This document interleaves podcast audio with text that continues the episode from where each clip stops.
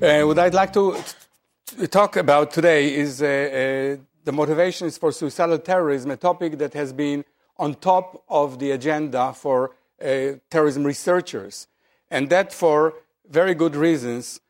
Uh, and actually, there are two such reasons. One is the epistemic curiosity about what appears as a bizarre phenomenon, and that is the readiness of seemingly unexceptional human beings not only to murder innocents, children, uh, women, old people, innocents, and, and non combatants, but also to lose their own lives in the process, which seems to run counter to the basic human need for, uh, for survival. The second reason is pragmatic. Presumably, understanding profoundly terrorist motivation is a preconditioning for altering such motivation, which could furnish a useful tool in the battle against terrorism, in counterterrorism. Now, many recent analyses have addressed the topic of terrorist motivations, and uh, the authors, however, varied in the kinds of motives that identif- they identified as crucial to suicidal terrorism, and also in the variety of motives that seems to, to uh, be involved. Some people identified a, a single motive as crucial.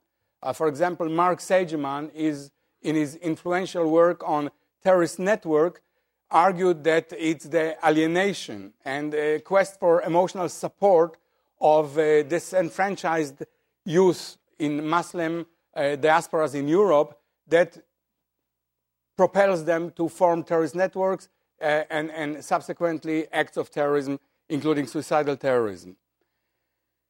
Robert Pape, in counter-distinction, political scientist, suggested that it's the liberation from foreign occupation that is the critical motive that underlies suicidal terrorism. And Speckhard and Akhmedova, who studied Chechen terrorists, suggested that it's personal trauma that pulls, uh, uh, that has the, the, the major weight in explaining suicidal terrorism. And Nasra Hassan, who studied Palestinian terrorists, talked about religious motivations, paradise, being in the presence of Allah, meeting the Prophet Muhammad, and so forth. Now, in distinction to authors that identified, pinpointed a single motivation as critical, some authors were less committal and uh, outlined a whole potpourri of motives. So Mia Bloom talked about honor, dedication to the leader, status, pain of personal loss, coercion, humiliation, feminism, proving that women can also do it and contribute, can contribute, therefore, to their society. Even longer list uh, of potential motivations uh, was uh, proposed by Jessica Stern, ranging all, all, the way from personal and group based humiliation to money for one's family. Now, given this heterogeneity of motives, one is moved to throw one's hands in despair and ask whether there is a motive that cannot explain suicidal terrorism. One logical step of reducing that heterogeneity is to lump the motives proposed into broader motivational categories. And in fact, several authors have taken such a step, and the classification they proposed was a distinction between personal circumstances and ideological reasons, personal causes and ideological reasons. So, for example, uh, the alienation, the disenfranchisement, the discrimination felt by Muslims in the European diaspora, or the par, uh, pain, trauma, uh, and loss of loved others that uh, talked about, stem from individual personal uh, experience. These are personal causes that might push someone to become a terrorist. On the other hand, uh, liberation from foreign occupation or uh, obedience to the commandments of God are ideological reasons that transcend any individual's personal life circumstances. And a third category that appears in some analyses is uh, of uh, social duty of obligation, whether internalized or conveyed by by peer pressure. And this, uh, this type of motivation is frequently mentioned in reference to the Japanese kamikaze of Second World War, but it's highly pertinent and often uh, mentioned as well in reference to current day uh, uh, suicidal terrorists. Now, this partition between ideological reasons, personal factors, and social pressures is helpful. It reduces the, uh, the variance, but it's still incomplete. It's still not quite satisfactory. It's descriptive at best rather than analytic, and it falls short of, of uh, delineating of, or unearthing the underlying dynamic of suicidal terrorism. Several questions remain. One question is Are any of these motive categories unique to terrorism? And of course, you do not have to be a rocket scientist to realize that the answer is a resounding no. Uh, pain, trauma, and alienation can foster a variety of nonviolent activities.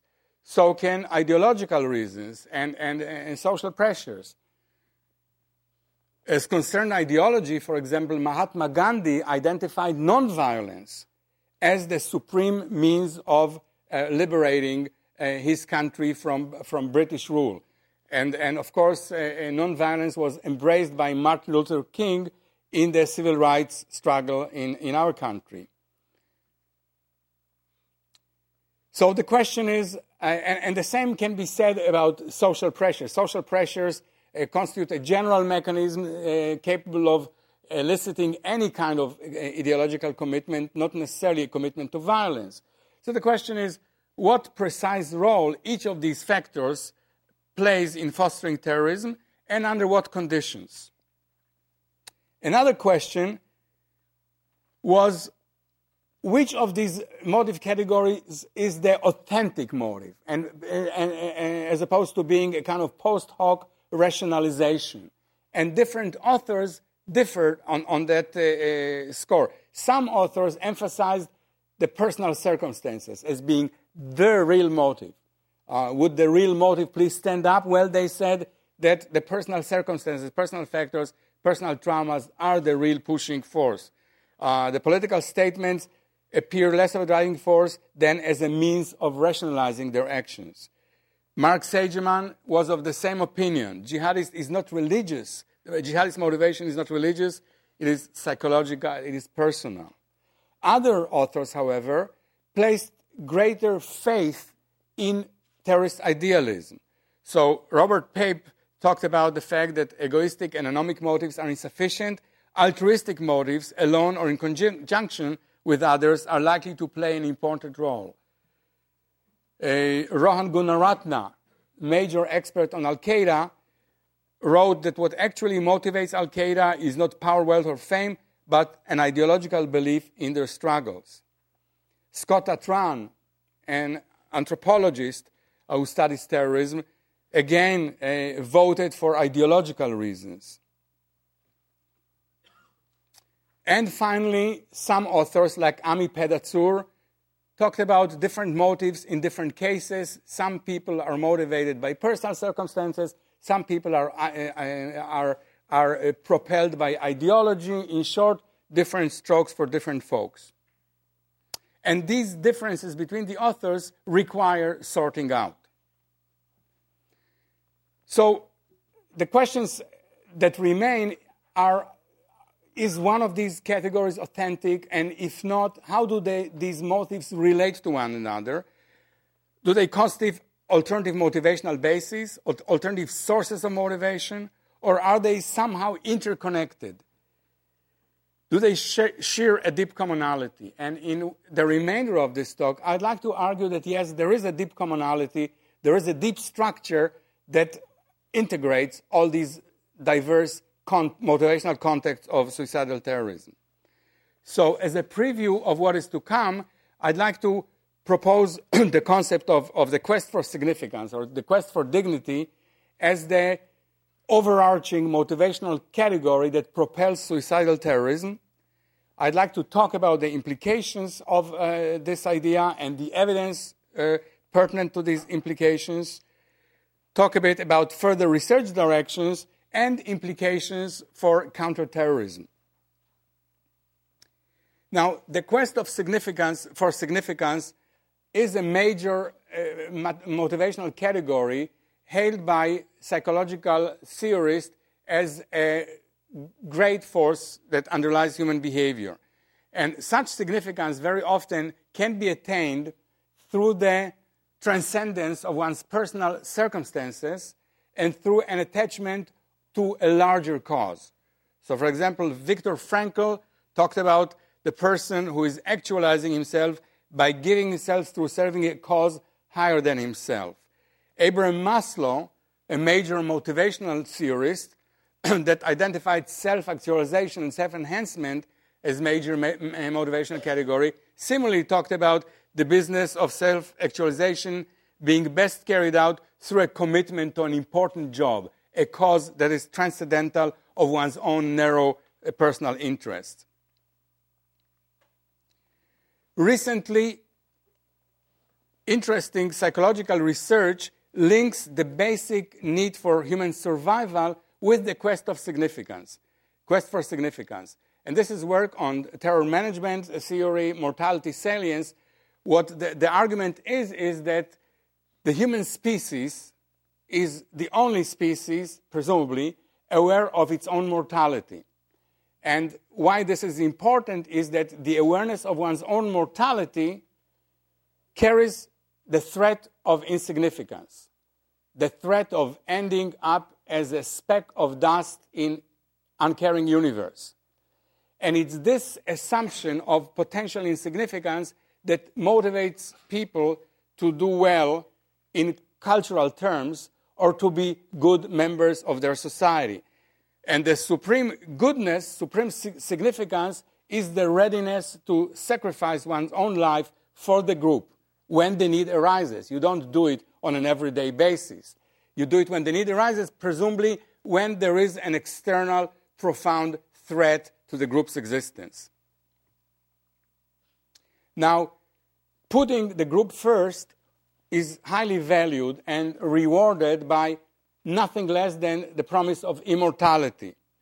The group remembers its heroes and its martyrs, and their memory, therefore, lives on in the group's collective memory. Also, through fusion with the group, one's act of sacrifice does not mean uh, uh, the end of one's existence, but rather one's existence is now fused with the existence of the group, and, and the group's continued existence signifies uh, one's own uh, perpetuity. When it comes to Islamist, jihadist terrorists, uh, the act of martyrdom doesn't even require the end of one's individual, uh, individual existence, but rather continued existence in highly pleasurable circumstances. For men, it's paradise, uh, wedding 72 um, maidens of paradise of incomparable beauty. For women, there are also some perks removal of sexual restrictions that are severe in the case of, of uh, uh, Muslim women, heavenly beauty, irrespective of one's uh, worldly appearance, meeting Muslim heroes, so that paradoxically, whether symbolic, reflecting a symbolic immortality uh, as a, a, continued existence in the group, group's collective memory or concrete existence as denizens of paradise, the act, the, the readiness to die in an act of suicidal terrorism may paradoxically be motivated by the, willing, by the uh, desire to live forever. Now, this analysis may sound highly theoretical and philosophical. It does have uh, concrete implications that are empirically verifiable. One implication, heavily researched by uh, terrorism management uh, uh, researchers, is that reminders of one's own mortality should augment the significance quest and the readiness to embrace cultural causes. The second implication that is the mirror image of the first is that once you adopt the cultural causes, this should reduce death anxiety. Another implication is that other types of loss of significance, besides mortality salience uh, manipulations, should fuel ref- efforts at the resto- uh, restoration of significance. And finally, a threat of potential significance loss should instigate preventive actions designed to fend, fend this off. So these implications identify a broader conceptual theme, that of quest for significance, that ties together personal traumas, ideological reasons, and social pressures under one umbrella concept. Let me move to consider some empirical work that seems to be relevant to these issues. One is terrorism, terror management research. What is being proven in hundreds of studies the world over is that when people are reminded of their own mortality, and this is done through participants in a research uh, study, uh, answering a questionnaire concerning how it would feel, what it would be like dying, contemplating one's own uh, finitude, one's own death. And in a control group, people are uh, reminded of other unpleasant events. And the dependent variable is the readiness to defend one, one's culture, to adopt cultural causes. So, for example, in one very famous experiment, and there is actually uh, hundreds of them, it's one of the most uh, researched theories in social psychology these days. In one experiment, uh, people who are reminded of their own mortality recommend a more severe penalty for a prostitute, viewed as a deviant from, from, uh, uh, from cultural norms. In other studies, people derogate more strongly once they're reminded of their own mortality, a person who is a critic of their own culture. Uh, for example, somebody who burns the American, American flag. Uh, Italians reminded of their own mortality become more in group oriented. Uh, they display greater degree of in group favoritism, and they tend to perceive Italy as more cohesive as, and united than people in a control condition. Recently, uh, Emanuele Castano and Marc Dechesne summarized this uh, vast body of research that becoming part of collective entities, embracing one's culture, allows individuals to extend themselves in space and time, and this way to overcome the inherent limitations of individual identity inextricably linked to a perishable body. Tom Pyszczynski recently looked in Iran at attitudes of Iranian students to a, a vignette depicting a, a, martyr, a person who is committing a, suicidal terrorism by attacking Americans in the control condition where people were reminded of, uh, of uh, dental pain, which is probably not as severe as dying, but it's severe enough, and for some, maybe more uh, uh severe than dying. Under control condition, people, uh, uh, Iranian students, identify, disidentify with the martyr. They t- tend to view him with disfavor. However, when they are reminded of their own mortality, then they tend to identify with the martyr, view him more uh, positively than, than uh, in, in the control condition. Now, reminders of mortality in an experimental, artificial experimental setting of a social psychological laboratory are hardly the only situation in which one is reminded of mortality. One pervasive reminder of mortality in the war zones is loss of loved ones to enemy violence. Speckhard and Akhmedova studied in these terms Chechen terrorists by interviewing uh, che- fallen Chechen terrorists, by interviewing their family uh, and friends, and also hostages that spoke with these terrorists during the three day siege that you all remember in the Moscow Dubrovka theater. And what they find is that in all those cases, there was a personal trauma. Uh, more than one family member killed in 16 of the 34 cases, father or, or mother killed, brother killed, husband killed, and so forth, in every single case. And that's what they conclude. When we looked at the primary motivation, we would have to say that it was trauma in every single case what's interesting uh, about the Speckhard analysis is that they notice that the terrorists in response to the personal trauma, sought out ideological inspiration. So many of the terrorists were, were uh, uh secular, uh, were non religious to begin with, but in response to the trauma, they sought out their religion. Uh, 20, 28 out of the 34 were secular Muslims uh, Uh, prior to the, the trauma. They had no prior relationship to fundamental militant groups, but they sought out these Wahhabist radical groups in direct reactions to the trauma. So there is a sense in which the trauma pushes them to embrace the ideology. There is no separation between the personal traumas and ideological reason. Rather, the one is the instigator, is the trigger, is, is a, a factor that increases the readiness to embrace the ideology. We know in psychology that all beliefs, including scientific beliefs, have motivational basis. Well, this could be one motivational basis for embracing uh, uh, radical ideologies. If death anxiety instigates the embracement of cultural norms, does embracement of cultural norms attenuate de- death anxiety? There's evidence that it does.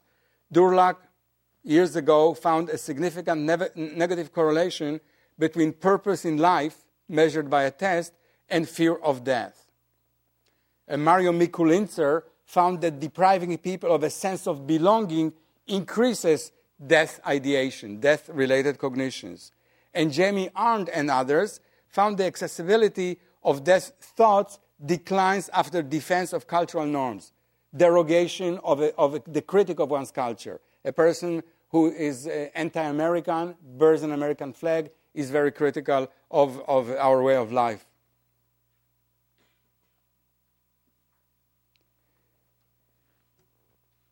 the link between doing well by cultural norms and attenuation of death anxiety seems to have been intuitively understood by political leaders who required major sacrifices from their followers.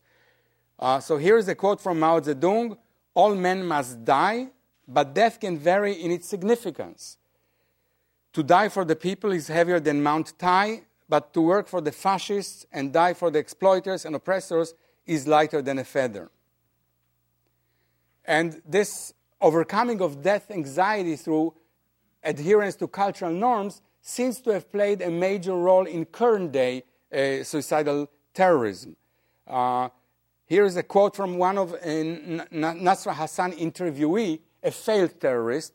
A successful terrorist cannot be interviewed, unfortunately. And the, what this man said is that by pressing the detonator, you can immediately open the door to paradise. It's the shortest path to heaven.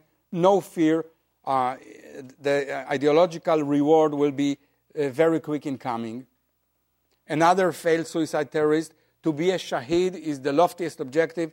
It's the biggest and most holy thing that you can do, and then you receive all the uh, rewards in paradise. We recently content analyzed all the videotapes of farewell videos of suicidal terrorists published in the uh, um, Middle uh, Eastern Media Research uh, Institute. Uh, and in all of those cases, those farewell videos mention ideological, ideological reasons, primarily religious reasons, ethno nationalist reasons, religion, revenge, religion, revenge, nationalism, religion in all, all of those cases, without exception. This is a Palestinian media uh, website, uh, some Hamas uh, suicidal terrorists, uh, their videotapes all reflect religious uh, uh, and nationalist motivations, all ideological. interviews with mothers, one father, unexceptionally religious justifications. Now, one might skeptically ask are these for real? Are these authentic? Or are these post hoc justifications? Are these some uh, articulations that were put, that were prefabricated and put in the mouths of the terrorists by their organizational launchers? There are reasons to, to, uh, to uh, doubt that this is the case. Uh, first, uh, from a psychological perspective, first, uh, sacrificing one's life for something one doesn't believe is simply unlikely in terms of the cost benefits, the kind of rational economic analysis. You, you just wouldn't uh, very likely do it if you didn't believe in it. The second uh, is that uh, the sheer act of making a statement and rehearsing it, it introduces what we social psychologists call the saying is believing phenomenon, in which the speaker ends up believing what he or she was induced to incite.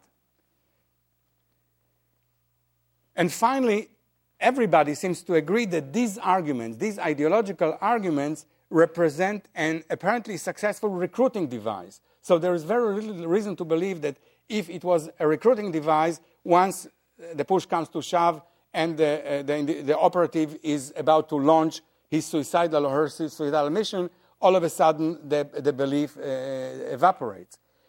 Uh, you know, the importance of, of uh, these videotapes and, and, these ideological indoctrinations was brought home to me recently when, on a visit to Singapore to an institute for counterterrorism at the Nanyang Technological University, I met a young Muslim woman, Azalin is her name.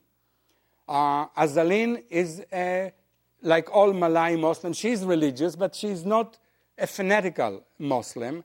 She uh, uh, dresses in a modern way. She wears her hair long. She doesn't wear the hijab. And after all, she's an academic, uh, holds a, a, master's degree. She is uh, working in a, an institute devoted to counterterrorism. Yet she recounted to me that the video and her job, I forgot to mention, is to content analyze the Al Qaeda videos. And she mentioned to me that frighteningly, she finds these videos extremely compelling, extremely pervasive, to the point that she needs to speak every once in a while to the resident cleric to be decompressed. Uh, uh such is the power, and, and, you know, this is a person who, who is working, committed to counterterrorism. the quest for significance suggests that uh, awareness of, of, a threat to uh, one's significance through mortality salience or actual experience of significance loss uh, that, that mortality salience is not the only category of, of cues that may convey one's uh, insignificance. Other such cues may uh, emanate from one's current life circumstances. For example, the feelings of alienation by a, and disenfranchisement by, by Muslims in the Euro- uh, European uh, diaspora. They are not mortality salients, but they are cues to insignificance. They are uh, discriminated against, they are treated badly. There is an Islamophobia in Europe pervasively. Uh, another cue to insignificance can emanate from one's own group uh, uh, when one's own activities uh, were deviant with respect to the group's norms, bringing social shame and, and, uh, and ostracism. So, for example, Wafa Idris, the first uh, woman suicidal terrorism in Palestine, was infertile, which, according to Muslim norms, is a shameful, uh, sh- shameful circumstance. Shifa Adnan al Qudsi, who almost succeeded in becoming a suicidal terrorism. She was caught uh, before uh, the act, was divorced. Another stigma on a Muslim woman in a traditional society. Ayat al Akras, another suicidal terrorism, this time successful, was accused of extramarital sex. Uh, uh again, a shameful uh, stigma in uh, Muslim society. A 16 year boy from Nablus was, was diagnosed with HIV positive again, a, a shameful circumstance. This notion of significance quest suggests that apart from threat to insignificance or experience of insignificance through social shame, uh, ostracism, isolation, disenfranchisement, uh, the, the, quest for significance can be motivated by the potential, by the opportunity for significance gain. And this can be inculcated early in the socialization process. Uh, for example, recently the uh, Egyptian daily newspaper Ruz al Yusuf has contained an interesting story about Imam al Mahdi scout, a, a scout organization organized by the Hezbollah in Lebanon. Uh, these scouts are aging between 8 and 16. They number in the tens of thousands, and they are indoctrinated with radical uh, Iranian Islam. Here's the way they look. Here's another one that my assistant thought was particularly cute.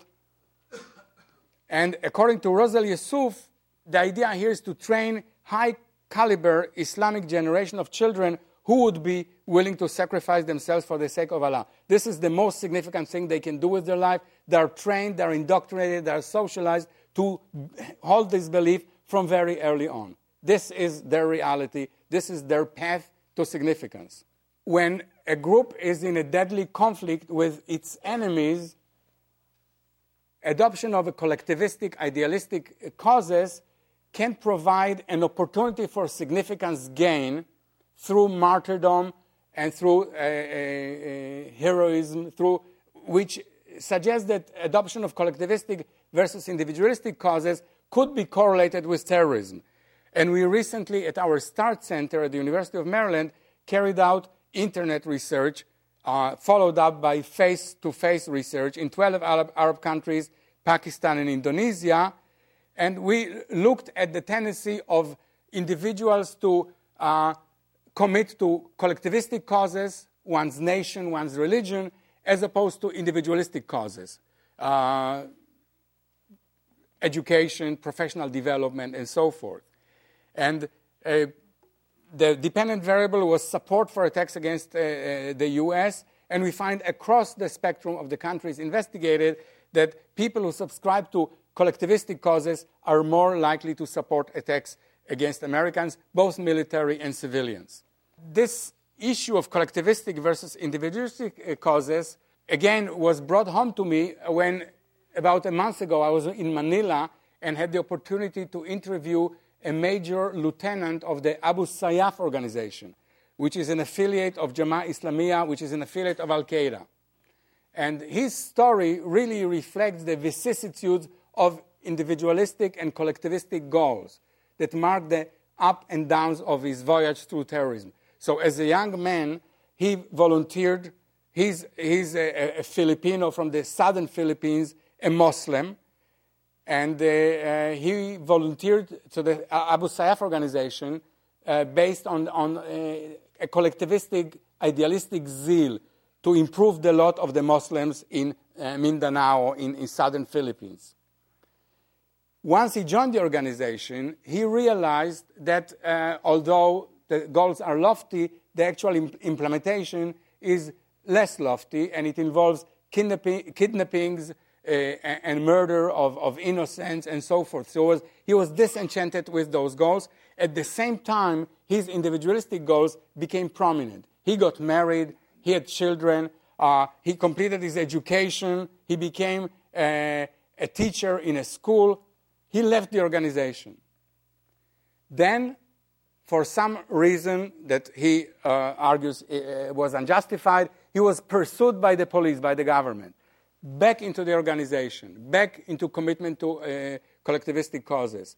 Finally, uh, again, the, the, hardships of uh, being in the organization, being on the run, unable to pursue his individualistic objectives, uh, led him to surrender, and now he's collaborating with the police. He's going to be in, a, uh, in the uh, witness protection pro- program and so forth. But this interplay of collectivistic and individualistic goals really uh, was extremely important in this individual's trajectory. And you hear similar stories when you look, uh, look at stories from terrorists from other times and other places members of the Provisional IRA, members of the Basque ETA, members of the Brigate Rosse in Italy. Uh, and the, the, upshot of this is that uh, when individualistic goals allow you uh, to attain significance according to cultural norms, your tendency to adopt collectivism is, uh, uh is reduced. When individualistic uh, hopes fail, this provides an impetus for the embracement of collectivistic, collectivistic objectives. which in some cases, not in all cases, not all ideologies, collectivistic ideologies, are violent, but in some cases they could be. And they could uh, provide the warrant for suicidal terrorism. The notion of significant quest suggests that as the baseline of one's felt significance increases, in order to have a just noticeable increase in significance, one has to commit acts of spectacular impact. And this uh, is reminiscent of a recent analysis of, uh, by Ehud Sprinzak, a political expert uh, uh on, on, terrorism, of megalomaniacal hyper-terrorists, such as Osama bin Laden uh, or uh, Ramzi Yousef. They perceive themselves in historical terms and dream of individually devastating the hated system.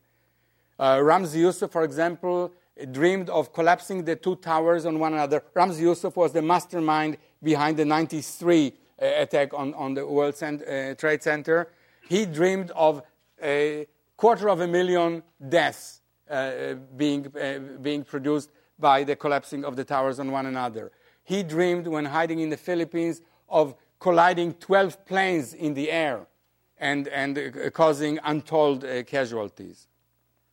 Recently, two economists uh, uh, working out of the Rand Center, uh, Rand uh, Center in Santa Monica found a positive correlation between one's level of education and age and mission importance. People who are educated, whose base level of significance is relatively high, volunteer only for act- actions that are of particular significance. And significance in this case is objectively operationalized as attacks on civilian versus military targets. They bring more bang for one's suicidal buck. And, uh, and uh, uh large population centers, which uh, produce greater casualties.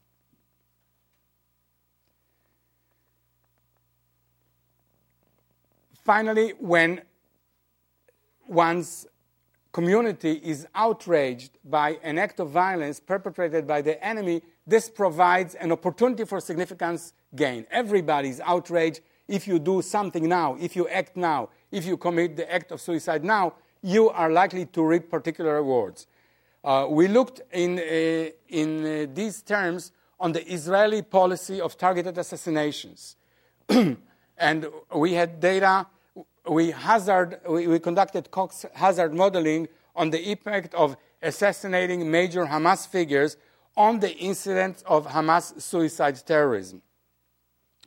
And what you see, if uh, uh, you could see it, is that after each targeted assassination, within two weeks, the hazard uh, survival analysis indicates a significant spike in, uh, in uh, suicidal activity on part of Hamas uh, terrorists. This doesn't necessarily mean that, that the policy is ineffectual because it does introduce this disturbance into the activities of, of the organization, but motivationally, it seems to propel the readiness to uh, commit acts of suicidal terrorism, uh, which is consistent with this notion of a significance quest. And finally, finally, sometimes, occasionally, the prevention of significance loss can be uh, an important factor in suicidal terrorism or suicidal attacks. Uh, and the, the case in point is the, the story of the Japanese kamikaze, who apparently there is a recent uh, work uh, by Ohnuki-Tierney, published in 2006, that analyzed, content analyzed the letters and the diaries of the kamikaze. and they, she concludes that they really didn't want to die. They were reluctant to die. They wanted to live. But their sense of honor and the shame, had they refused the mission, pushed them into volunteering. So here is one quote from Hayashi Ikizo, uh, letter to his mother. I find it so hard to leave you behind. I want to be held in your arms and sleep. Yet all men born in Japan are destined to die fighting for the country. You have done a splendid job raising me, raising me to become an honorable man. So, to conclude, the notion of significance quest affords an integration of diverse motivational circumstances of suicidal terrorism, uh, including personal traumas, ideological reasons, and social pressures. Personal traumas signify a loss of significance and motivate a quest for significance restoration. But very often, it is beyond the power of the individual to restore one's sense of lost significance. It's impossible to bring back to life the loved ones lost to enemy violence. It's impossible to erase the deeds that brought one shame and ostracism within one's community. It's impossible to convince the majority in a European diaspora to accept the poor immigrants as equals. When these direct personal vehicles of restoring significance fail, there could be a collectivistic switch. There could be a tendency to identify with a collect- collective grievance and adopt an ideology that provides the guise to significance restoration. In some cases, this could be through an act of suicidal terrorism.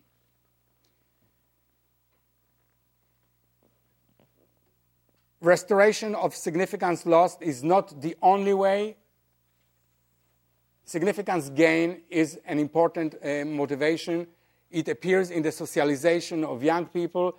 It appears as an opportunity for people who are doing well otherwise.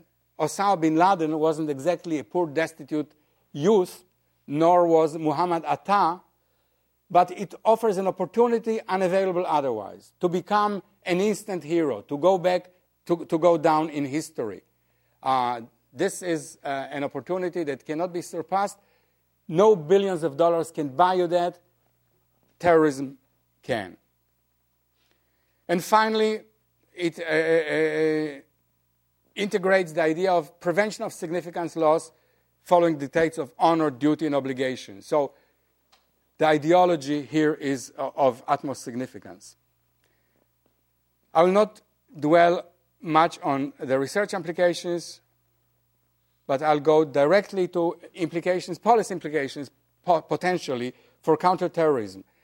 The centrality of ideological warrants for suicidal terrorism suggests the importance and the possibility of undermining them by credible communication efforts. And this issue of struggle for the hearts of minds of the Muslims is uh, of particular importance this day and age.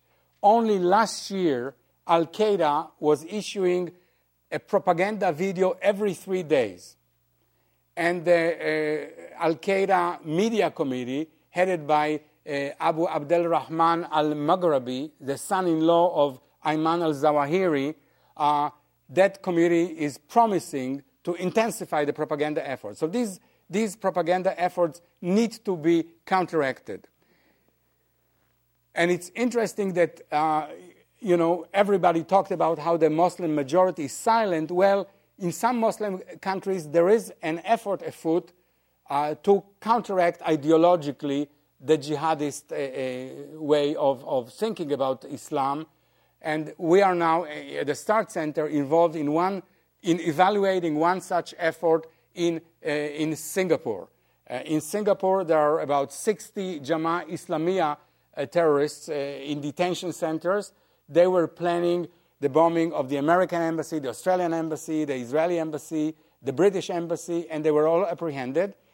What this, what this deradicalization effort consists of is sending clerics and jurists, ulama and fuqaha, into those detention centers and arguing credibly from the standpoint of the Quran and the Hadith uh, that, that terrorism is not the way to go, that terrorism is actually uh, forbidden by Islam uh, and, and so forth. What's interesting about this effort is that, in parallel to this uh, intellectual effort by clerics and jurists in detention centers, another group is uh, working with the families of the detainees. The families of the detainees, the children of the detainees, can become uh, very susceptible to radicalization because of identification with the father, because of being destitute and poor after the major uh, uh bread earner has been, has been jailed. So they are a, very important focus. And uh, these groups, these are, by the way, non governmental NGOs based on, on a, a, major mosque in Singapore, the Khadijah Mosque. Uh, they work with the families, provide uh, wherewithal for the children to continue their education, provide professional education for the women. And this is very important. This is the, the heart aspect in the battle of the hearts and minds. And why this effort with the families and the youngsters is important is that it gives, presumably, the detainees uh, a sense of significance, that their needs matter, that their families matter. Uh, so, it, it, if it works, it should increase the readiness to listen intellectually to the arguments by those clerics that attempt to argue a different point of view. Of course, uh, once a person is detained, maybe too late, it's important to avoid the radicalization to begin with, to prevent uh, the radicalization. And there are important implications here, both on the military level and on the, on the uh, uh, policy level, on the political level. On the military level, it's important to minimize the uh, overreaction to terrorism and uh, enacting a, a, disproportional act to terrorism that may produce collateral damage and push over the brink those people who are outraged by the loss of innocent lives and uh, uh, push over the brink those who, who witnessed or suffered the consequences of, of this injustice. On the, uh, on the political level, uh, it means an attempt to implement immigration policies foreign policies, educational campaigns that are intended to reduce intergroup tensions and reduce the sense of immigrants and other minorities that they are mistreated, that they are disenfranchised, and uh, uh, reduce, therefore, their readiness to leap, to make the leap into terrorism. Uh, positive intergroup contact, uh, strict anti discrimination laws, strict anti discrimination norms that have worked in our country to, to a considerable extent in reducing uh, racial tensions, in uh, reducing gender tensions. We have a ways to go, but we have gone a, a ways already. These kind of policies would be uh, extremely important in preventing the radicalization. It's not something that can be solved militarily. It's not something that can be solved from one moment to the next. It has to be something that is long term and, and, very fundamental and very uh, uh, pervasive. So, to recapitulate and conclude, authors have identified a wide heterogeneity of motives for suicide missions, classifiable into personal traumas, ideological reasons, and social pressures. The notion of significance quest, the quest for human dignity, seems to provide an overarching motivational concept that explains a large uh, amount of variance in suicidal terrorism. Terrorism justifying ideologies promote significance gain, afford undoing of significance loss, and afford the prevention of significance loss. And this kind of analysis is not merely philosophical, it's consistent with empirical data. Much uh, more research needs to be done, of course. Uh, but it also has implications for counterterrorism uh, uh, and basically, it's a two pronged implication. One is on the intellectual, the battle for the minds, provide intellectual counterpoint because everything is, is done in the name of some ideology. So, ideological counterpoint is essential. And the second prong is to reduce the readiness to embrace them by reducing as much as possible the bitterness, the, the feeling of, of grievance uh, that uh, large uh, swaths of people may experience. Thank you.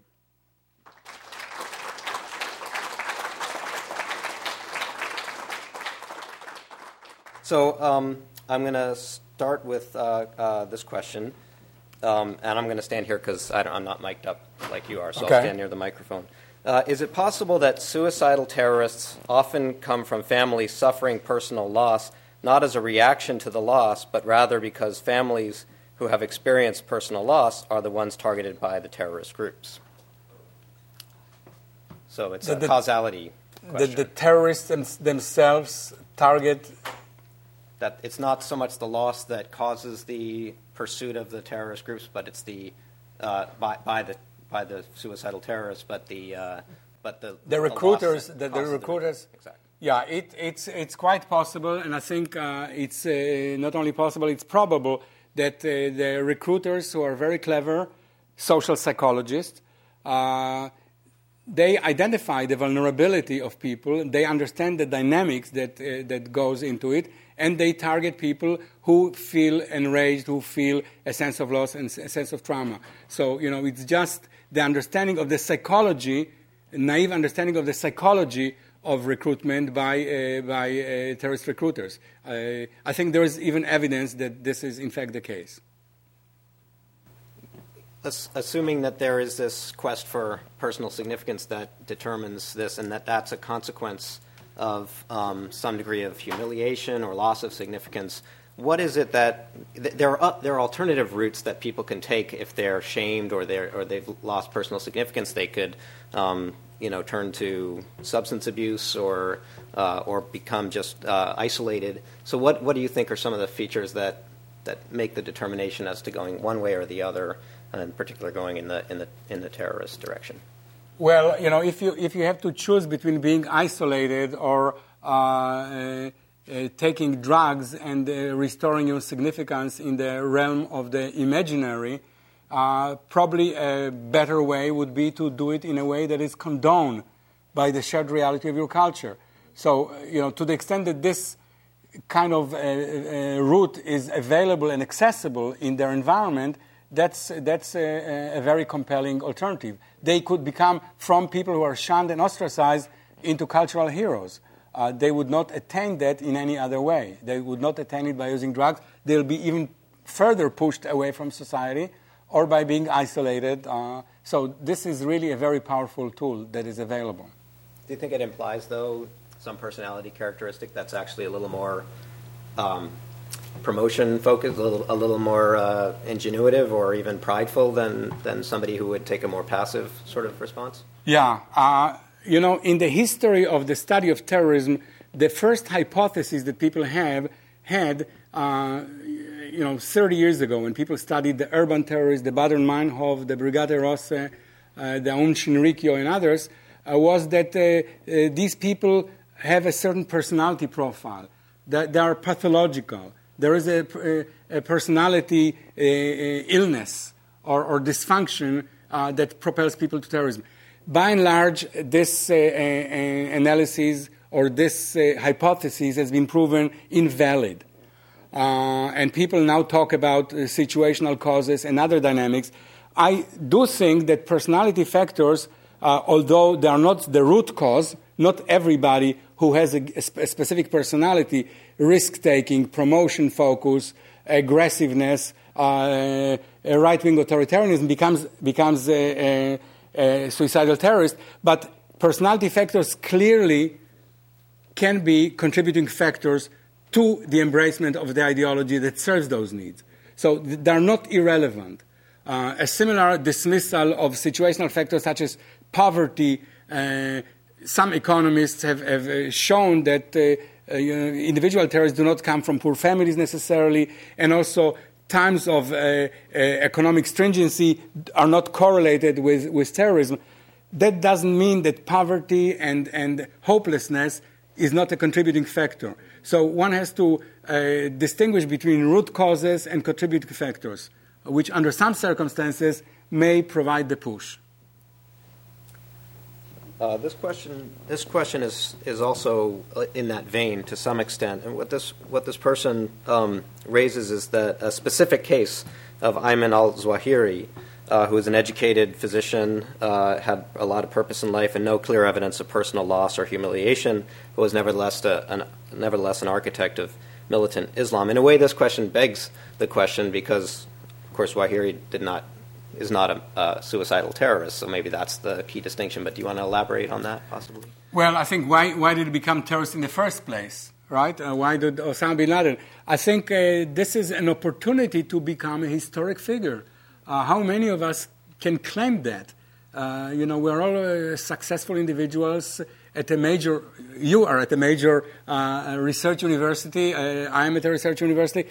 We cannot claim, however hard we try, Muhammad, Muhammad Atta, with one deed, is going to be uh, mentioned in, in the annals of history. Zawahiri, by being a physician, uh, will not attain. So the kind of level of significance, level of heroism that, that this affords is unsurpassed, uh, uh, incomparable to what one could attain through normal means. So this is, this is extremely alluring. The possibility, uh, once you know, the rise of fundamental Islam didn't start with al-Zawahiri, but once it was there, uh, the idea that Islam was mistreated, that, uh, that uh, has been exploited, and, and, and there is the opportunity of avenging uh, and, and, and, uh, and uh, converting the Muslims to the true faith, that affords a, a, an incredible opportunity to people who are otherwise successful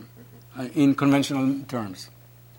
And to be fair, your, your topic is suicidal terrorists, and that's probably a completely different category. That's, uh, that's slightly different, yes, but there's a continuity there. Yeah.